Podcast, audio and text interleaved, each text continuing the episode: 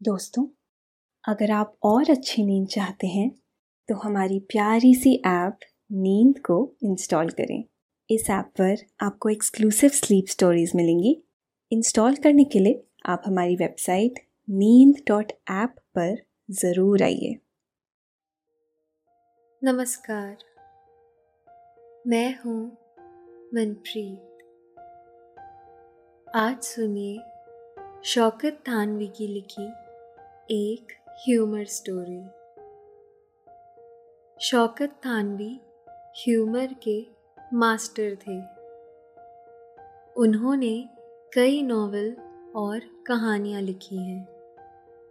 उनके नावल काफ़ी पॉपुलर हैं। उनकी एक कहानी है क्रिकेट। क्रिकेट मैच के बहाने उन्होंने ऐसी दिलचस्प कहानी लिखी है कि होठों पर मुस्कुराहट फैल जाती है। स्कूल में फेल होने के उनके अपने तर्क हैं। जो छात्र पढ़ाकू होते हैं, वह सिलेबस को घास की तरह काट डालते हैं। लेकिन फेल होने वाला छात्र बहुत आराम से एक साल का सिलेबस दो साल में पूरा करते हैं। यही नहीं, पढ़ाकू छात्र सिर्फ़ पढ़ते हैं। लेकिन न पढ़ने वाले छात्र जीवन का आनंद उठाते हैं। उनके ऐसे कई दिलचस्प और हँसी से भर देने वाले तर्कों को आपको सुनाएँगे। लेकिन पहले आप अपने आसपास की सारी लाइट्स ऑफ़ करके आराम से लेट जाएँ और अपनी आँखें धीरे धीरे बंद कर लें। अब थोड़ा सा अपने शरीर को आराम दीजिए। थोड़ा और आराम।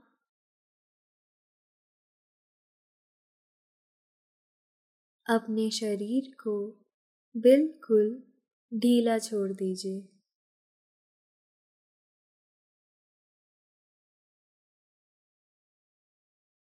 कोई टेंशन नहीं, कोई तनाव नहीं। अपने दिमाग में चल रहे सभी विचारों को, चिंताओं को त्याग दे।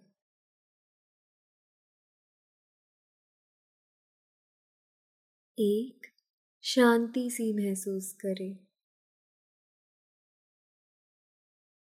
सब नेगेटिव पॉजिटिव विचारों को धीरे धीरे निकाल दें।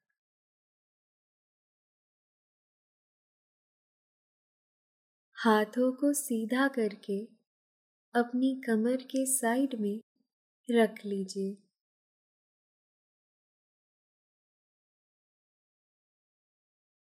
अपनी सांस पर ध्यान लगाएँ। इसको धीमे या तेज नहीं करना है।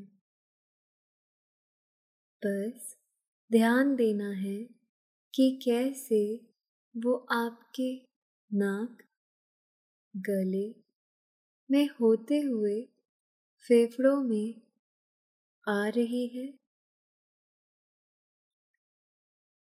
और आपके फेफड़े फूल रहे हैं।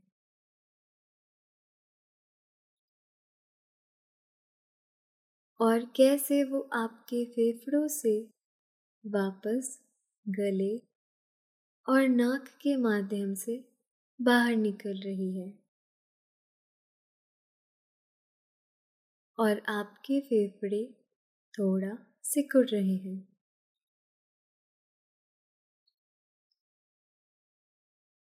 मन शांत। एकदम शांत। होता जा रहा है। आप अच्छा महसूस कर रहे हैं। खुद को काफ़ी हल्का फील कर रहे हैं। सब तरफ़ शांति है। सुकून है। खामोशी है।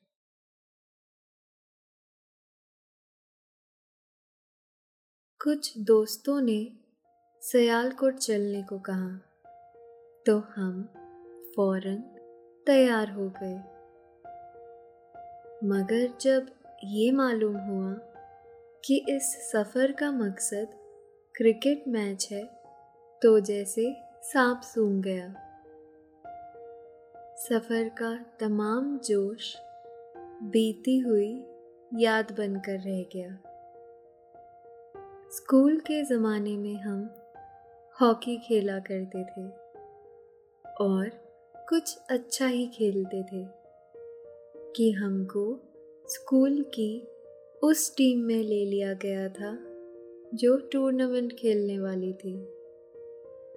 चुनाचे हम टूर्नामेंट के मैचों में खेले और खुशकिस्मती से हमारी टीम फाइनल में भी पहुँच गई। पहुँच क्या गई, बल्कि जीत ही जाती। अगर हमारी नज़रें उस वक्त, जबकि हम आसानी से गोल बचा सकते थे, दर्शकों में बैठे पिताजी पर न पड़ जाती। जो आए तो थे मैच देखने, मगर आँखें बंद किए कुछ बड़बड़ा रहे थे। और कुछ अजीब सा चेहरा बना हुआ था उनका। हमने उनको दिल ही दिल में कहा कि आप आज कहाँ आ गए? और वहाँ शोर हुआ गोल हो जाने का। इस शोर से हम भी चौके और पिताजी ने भी आँखें खोल दी। और कुछ ऐसी गुस्से से भरी निगाहों से देखा कि हॉकी से हमारी तबीयत उचाट करके रख दी। अब हमारी टीम लाख लाख ज़ोर लगाती गोल उतारने के लिए। मगर मालूम होता है कि उस तरफ़ की टीम के किसी खिलाड़ी के पिता दर्शकों में शामिल नहीं थे।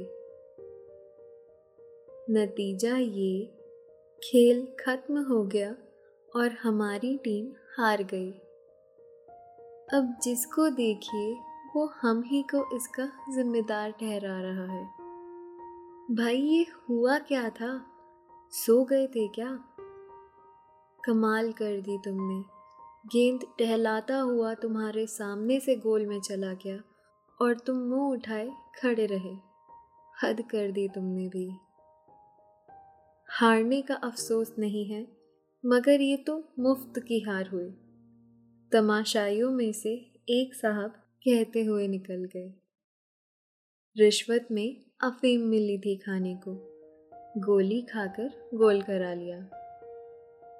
अब किसी को हम क्या बताते कि हम पर क्या कयामत गुजर रही थी उस वक्त? लानतें बरसती रही हम पर और हम सर झुकाए सब कुछ सुना किए। इसलिए कि वाकई कसूर अपना ही था। दूसरी, इस लानत मलामत की परवाह किसको थी? दिल तो उस वक्त के तसव्वुर से धड़क रहा था, जब घर पहुंचकर पिताजी के सामने पेशी होगी। बमुश्किल तमाम उस मजमे से जान बचाकर थके हारे घर जो पहुँचे तो डेवड़ी में कदम रखते ही पिताजी की गरजदार आवाज़ सुनाई दी। मगर मैं पूछता हूँ कि मुझे आज तक क्यों ना मालूम हुआ कि साहबजादे को खुदकुशी का ये शौक भी है। तुम तो ये कहकर छुट्टी पा गई कि यही होता है खेलकूद का ज़माना। माता जी ने फरमाया तो क्या गलत कहा मैंने? किसके बच्चे नहीं खेलते? पिताजी ने मेज़ पर घूसा मारते हुए फरमाया, फिर वही खेल। ए जनाब, ये मौत का खेल होता है, मौत का। गोलियों की बौछार होती है हर तरफ़, और खुदा ही खेलने वालों को बचाता है। मीर असगर अली का नौजवान लड़का, हाय, क्या तंदरुस्ती थी उसकी। इस खेल की नज़र हो गया। कलेजे पर पत्थर की गेंद लगी। सांस भी न ली और जान दे दी। बाप ने बढ़कर पेशानी को बोसा दिया और आज तक कलेजा पकड़े फिरते हैं। अगर कुछ हो जाए उसके दुश्मनों को तो तुम्हारा क्या जाएगा? मैं तो हाय करके रह जाऊँगा, दोनों हाथ मलकर। माता जी ने कहा, अल्लाह ना करे, ऐसे कलमे जबान से भी ना निकालो। आएगा तो समझा दूँगी कि ये जान जोखिम का खेल ना खेला करे।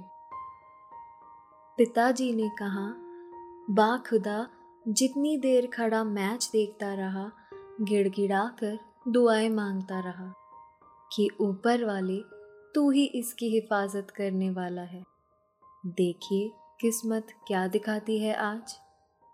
अरे भाई, खेलने को मैं मना नहीं करता।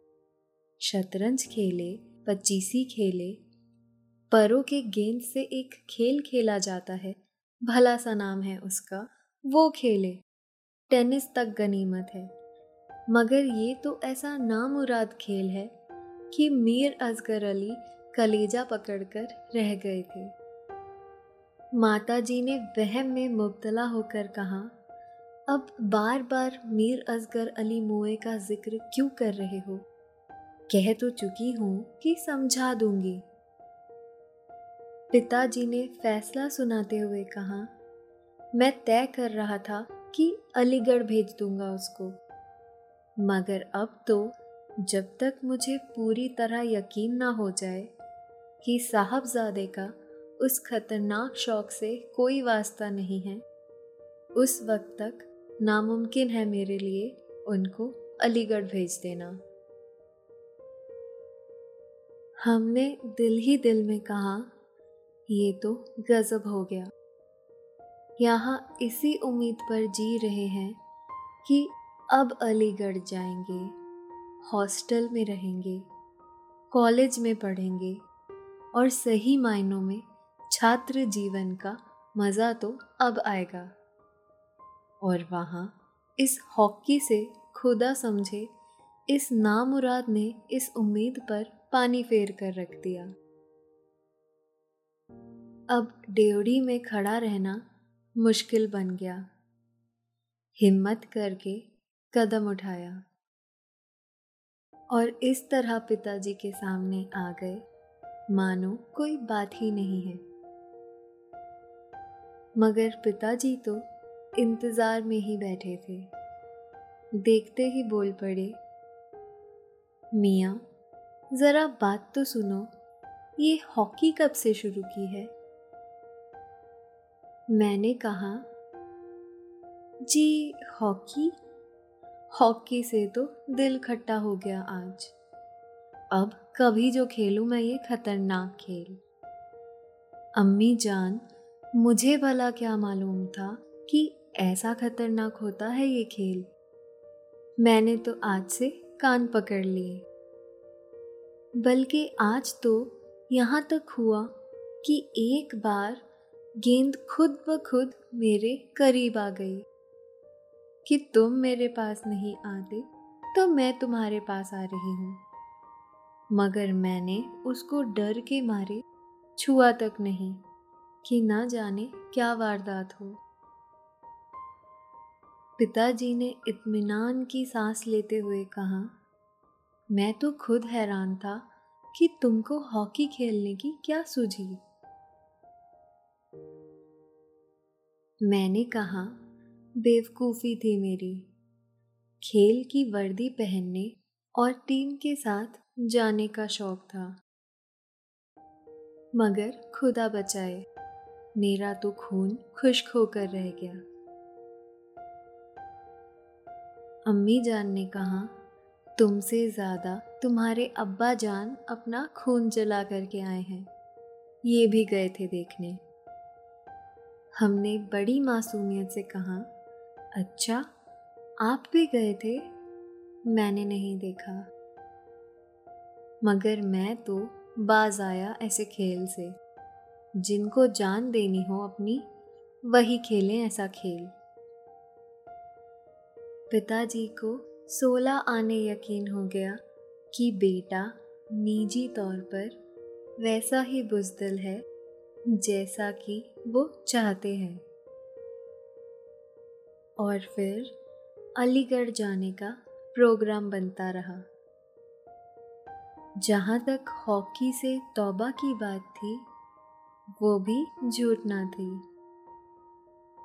एक तो रियायत के तौर पर स्कूल की पहली टीम में लिए गए थे। दूसरे, फाइनल मैच में गेंद के साथ जो रवैया दिखाया था, उसके बाद ये सवाल ही न पैदा होता था कि फिर कभी हमको टीम में रहने दिया जाएगा। और तौबा वाली बात सचमुच सही साबित हुई और हॉकी से वाकई नजात मिल गई। स्कूल में कुछ दिन फाइनल हारने का ये किस्सा चुटकुलों में शामिल रहा और मैं इस चुटकुले का हीरो था। उसके बाद बात आई गई हो गई और इम्तिहान में कामयाब होने के बाद तो हॉकी से क्या, स्कूल से ही कोई वास्ता ना रहा। अलीगढ़ में दाखिला लेने के बाद कॉलेज के बाहर की ज़िंदगी बेरौनक सी महसूस होने लगी। और कुछ ऐसा दिल लगा कि हिसाब जो लगाया तो ये सिर्फ़ चार साल की बाहर थी। हालाँकि दिल ये चाहता था कि ये जन्नत इतनी निराधार ना साबित हो बहरहाल, उसका खुद ही इंतज़ाम करना पड़ा कि अब ऐसी भी क्या जल्दी कि हर साल पास ही होते चले जाएँ। अगर एक क्लास में सिर्फ़ एक एक साल फेल होते रहे तो आसानी से यह नियामत दोगुनी हो सकती है। और आठ साल तक इन दिलचस्पियों के मज़े लूट सकते हैं। उसी प्रोग्राम के तहत ज़रा इत्मीनान से पढ़ते रहे।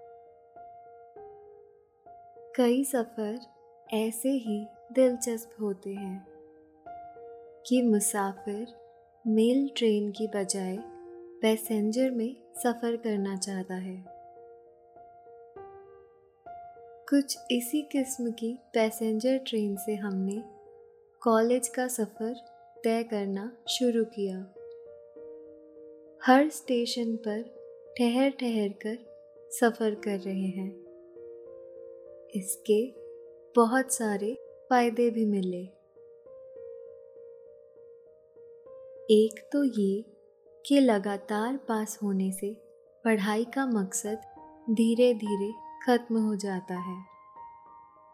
फेल होने से तजुर्बा ही पड़ता जाता है। इसके अलावा कॉलेज की ज़िंदगी के तजुर्बे भी पढ़ते गए, जो जल्दी पास होने पर मुमकिन नहीं रहते। फिर सबसे बड़ी बात ये कि जो पास होने वाले छात्र होते हैं, उनका काम सिवाय पढ़ने के और कुछ नहीं होता। यही वजह है कि जब ये प्रैक्टिकल लाइफ में उतरते हैं तो फेल हो जाते हैं। नौकरी तो खैर मिल जाती है, मगर अधिवेशनों में इस तरह बैठते हैं जैसे तोता अपने पिंजरे में चने की दाल की कुलिया पर बैठा खा रहा हो। बस लकीर के फकीर होते हैं और सूरत से यतीम लगते हैं। इसके उलट वो छात्र जो कॉलेज में सिर्फ़ पढ़ते ही नहीं, और भी बहुत कुछ करते हैं। पढ़े लिखे भले साबित न हो, लेकिन बहुत कुछ ज़रूर साबित होते हैं। अजीब बिज़ी ज़िंदगी होती है। कहीं खेल की टीम जा रही है और वो भी साथ हैं। रास्ते में शरारतें हो रही हैं। जिस शहर में टीम गई है, वहाँ की सैर, दावतें, फिर मैच का मार्का। कॉलेज में हैं तो आज यूनियन के चुनाव के लीडर बने हुए हैं। मुशायरे की कमेटी के सदस्य हैं। आने वाले दिनों में यूनिवर्सिटी पार्लियामेंट के विपक्ष के सदस्य हैं। अगर काफ़ी ज़्यादा फेल हुए तो छात्रों के अलावा प्रोफेसरों के भी दोस्त हैं। जूनियर किस्म के छात्रों के अभिभावक बने हुए हैं। मतलब ये कि अजीब सी व्यस्तता रहती है और ज़िंदगी तजुर्बों से माला माल होती रहती है। कुछ इसी किस्म की ज़िंदगी कॉलेज में अपना रखी थी। और ये तय था कि जल्दी का काम शैतान का। हम तो इतमान से ज़रा सैर करते हुए कॉलेज से निकलेंगे। और छात्र जो सिलेबस एक साल में घास काटने की तरह ख़त्म कर दिया करते थे, उसको हम दिल लगाकर दो साल में ख़त्म कर रहे थे। पहाड़ सर पर ये टूटा कि वालिद साहब की उम्र दगा दे गई और हमको कॉलेज छोड़ना ही पड़ा। मगर इतने दिनों तक कॉलेज में रहने का नतीजा ये हुआ कि अपने शहर में एक किस्म की धाक सी बैठ गई। दोस्तों और रिश्तेदारों को जब कॉलेज के किस्से सुनाने बैठ जाते तो बड़ा असर होता सब पर। उन्हीं किस्सों में से एक किस्सा क्रिकेट के मुतालिक भी था। कॉलेज छोड़ने से हमको सिर्फ़ ये नुकसान पहुँचा है कि तालीम अधूरी रह गई। मगर खुद कॉलेज को ये नुकसान पहुँचा है कि अब मुद्दत तक उसको क्रिकेट का कप्तान ना मिलेगा। इत्तेफाक से ये किस्सा स्थानीय क्रिकेट टीम के कप्तान साहब को सुना रहे थे। जिनको ये खबर ना थी कि क्रिकेट टीम के साथ खुद अपने खर्च से इधर उधर जाने का इत्तेफाक तो ज़रूर हुआ था, मगर आज तक क्रिकेट का बल्ला छूने की नौबत ना आई थी। मगर सवाल तो ये था कि वो ठहरे लोकल क्रिकेट टीम के कप्तान।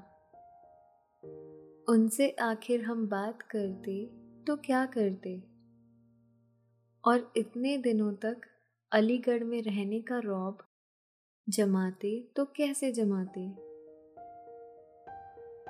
उनके हिसाब से, अलीगढ़ कॉलेज में सिवाय क्रिकेट खिलाने के और कुछ सिखाया ही ना जाता था। धूम थी अलीगढ़ क्रिकेट टीम की। लिहाजा अगर वो हमारे फ़ैन हो सकते थे तो सिर्फ़ इस तरह कि हम अपने को उसी मशहूर टीम का कप्तान साबित कर दें। लोकल टीम के कप्तान साहब ने कहा, क्या बात है साहब अलीगढ़ की टीम की। तो यानी आप कप्तान थे उसके? मैंने कहा, ज़िंदगी अजाब थी साहब। आज बम्बई जा रही है टीम तो कल दिल्ली और परसों कलकत्ते। दो बार तो विदेश जाने के लिए भी गुजारिश हुई। बमुश्किल जान छुड़ाई। अपनी बात ये भी कि एक बार बम्बई में एक मैच हुआ, इत्तेफाक से सबसे पहले मैं ही खेलने गया। अब जनाब हुआ ये कि मेरे अलावा दस के दस खिलाड़ी आउट हो गए और मैं सात सौ रन बनाकर नॉट आउट वापस आया। कप्तान साहब ने मानो आउट होते हुए कहा, जी, क्या कहा? सात सौ रन नॉट आउट हमने बहुत नरमी के साथ कहा नॉट आउट तो खैर अक्सर रहा हूँ, अलबत्ता रन सबसे ज़्यादा मिले, यही 700 बनाए। उसके बाद कलकत्ता में बनाए थे पाँच सौ छियासी रन। वो और भी हैरत से बोले, पाँच सौ छियासी? हैरत है साहब। और वो इसी हैरत में डूबे चले गए। हमको क्या मालूम था कि ये मासूम किस्म का व्यक्ति झूठ रंग कर रहेगा। एक हफ़्ते के बाद वो चार पाँच क्रिकेट के खिलाड़ियों का एक डेलीगेशन लेकर आ गए। सबसे इस नाचीज का परिचय कराया गया। मानो महज हमारे भरोसे पर टीम टूर्नामेंट में दाखिल करा दी है। और तय ये किया है कि कप्तान आप ही रहेंगे।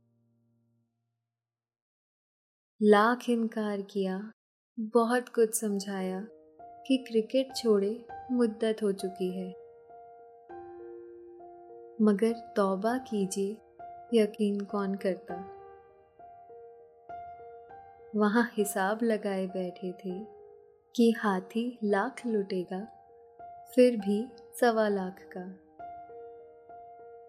सात सौ और पाँच सौ छियासी रन ना सही दो ढाई सौ रन तो बना ही लेंगे।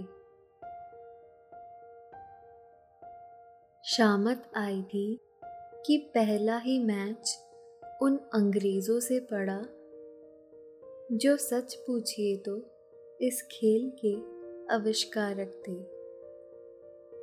उनके बॉलर ऐसे जालिम कि गेंद क्या फेंकते थे, मानो तोप का गोला फेंक रहे हैं। टॉस में हम लोग जीत चुके थे और हमारी टीम खेल रही थी। खेल क्या रही थी? चांदमारी बनी हुई थी। चार खिलाड़ी आउट हो चुके थे और रन कुल आठ बने थे। यहाँ ये हाल कि ये तो कुछ मौत और ज़िंदगी का सवाल बनता जा रहा था। अगर उन जालिमों का गेंद ज़रा भी इधर उधर हो गया तो वालिद साहब की रूह से जब कभी आमना सामना होगा तो वो क्या कहेंगे कि क्यों बेटा, यही वादा था तुम्हारा? मगर सवाल तो ये था कि अब कर ही क्या सकते थे? छठे खिलाड़ी के आउट होते ही अब हमको जाना था। शहादत का मंत्र पढ़कर लेग गार्ड बंधाए। जिस तरह दूसरों ने बैट संभाला था, हमने भी बैट संभाला। और अब जो अपने खिलाड़ी के साथ रवाना हुए तो मजमे ने कैप्टन इन का नारा बुलंद किया और तालियों से फिजा गूंज उठी। बिल्कुल ये मालूम हो रहा था, जैसे किसी कत्ल के मुजरिम को फांसी के तख्ते की तरफ़ ले जा रहे हैं। लगता था हमारी किस्मत में क्रिकेट की मौत लिखी थी। बहरहाल दिल को ये इत्मीनान ज़रूर था कि मौत तो अटल है ही, अगर क्रिकेट की राह में फना हो गए। तो इतने सारे दर्शक जनाजे के लिए मिल जाएँगे। लोग तालियाँ बजा बजा कर आसमान सर पर उठाए हुए थे। और कप्तान साहब की जान बाउंड्री के बाहर भाग रही थी।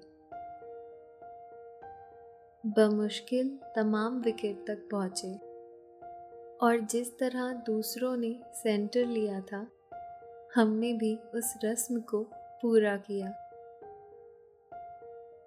हालाँकि हमारे जैसे खिलाड़ी के लिए उसकी एकदम ज़रूरत न थी। सेंटर ले चुकने के बाद इस दिलचस्प दुनिया को एक मर्तबा, फिर हसरत भरी नज़र से देखा। दिल ने कहा, चर्चे यही रहेंगे, अफसोस हम न होंगे।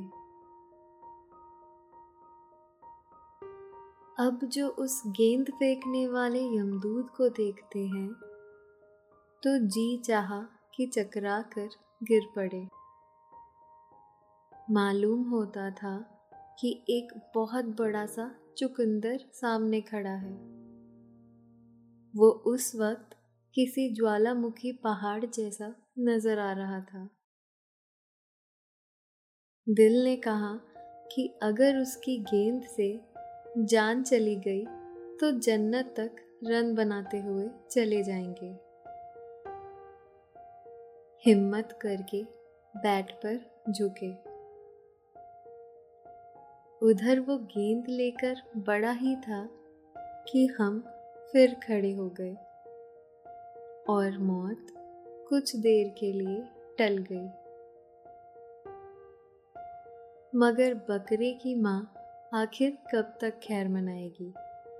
खेलने के लिए तैयार होना ही पड़ा। और बैट पर झुककर आँखें बंद कर ली। दूसरे ही लम्हे महसूस ये हुआ कि जैसे इन हाथों में, जिनसे बैट थामे हुए थे, एक बिजली की लहर सी दौड़ गई। और दर्शकों ने बहुत ज़ोर का शोर बुलंद किया। मालूम हुआ कि गेंद आया और बैट से छूकर कुछ इस तरीके से निकल गया कि लोगों को गलत फहमी पैदा हुई कि ये कट हमारी उस्तादी का नतीजा है। दो रन खामखा बन गए। काश एक ही रन बना होता और हम इस खौफनाक बॉलर से बच गए होते। नतीजा ये कि फिर खेलने के लिए तैयार होना पड़ा। और जी कड़ा करके अब की बार तय कर लिया कि ऐसी भी क्या बुजदिली। मरना ही है तो नाम करके मरेंगे। अब की मर्तबा हिट लगाएँगे। बजाय बैट रखने के, बैट तान कर खड़े हो गए। क्राउड ने शोर मचाया। साथियों ने परेशान होना शुरू कर दिया। खुद अपोजिट टीम में खेलने वालों को हैरत हुई।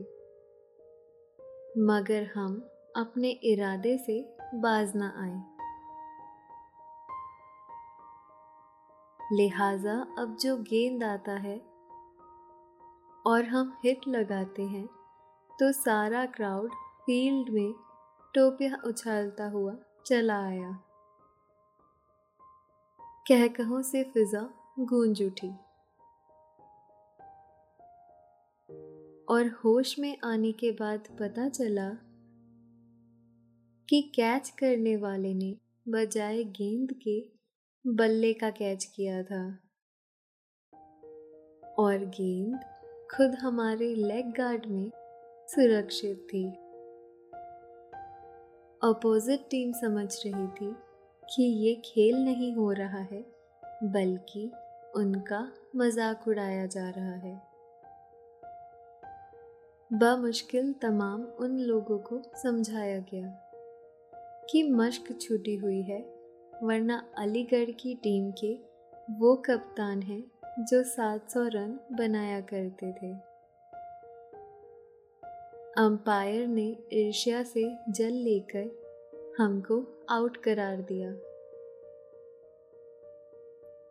और हम उसी हालत में उसी वक्त घर पहुँचा दिए गए।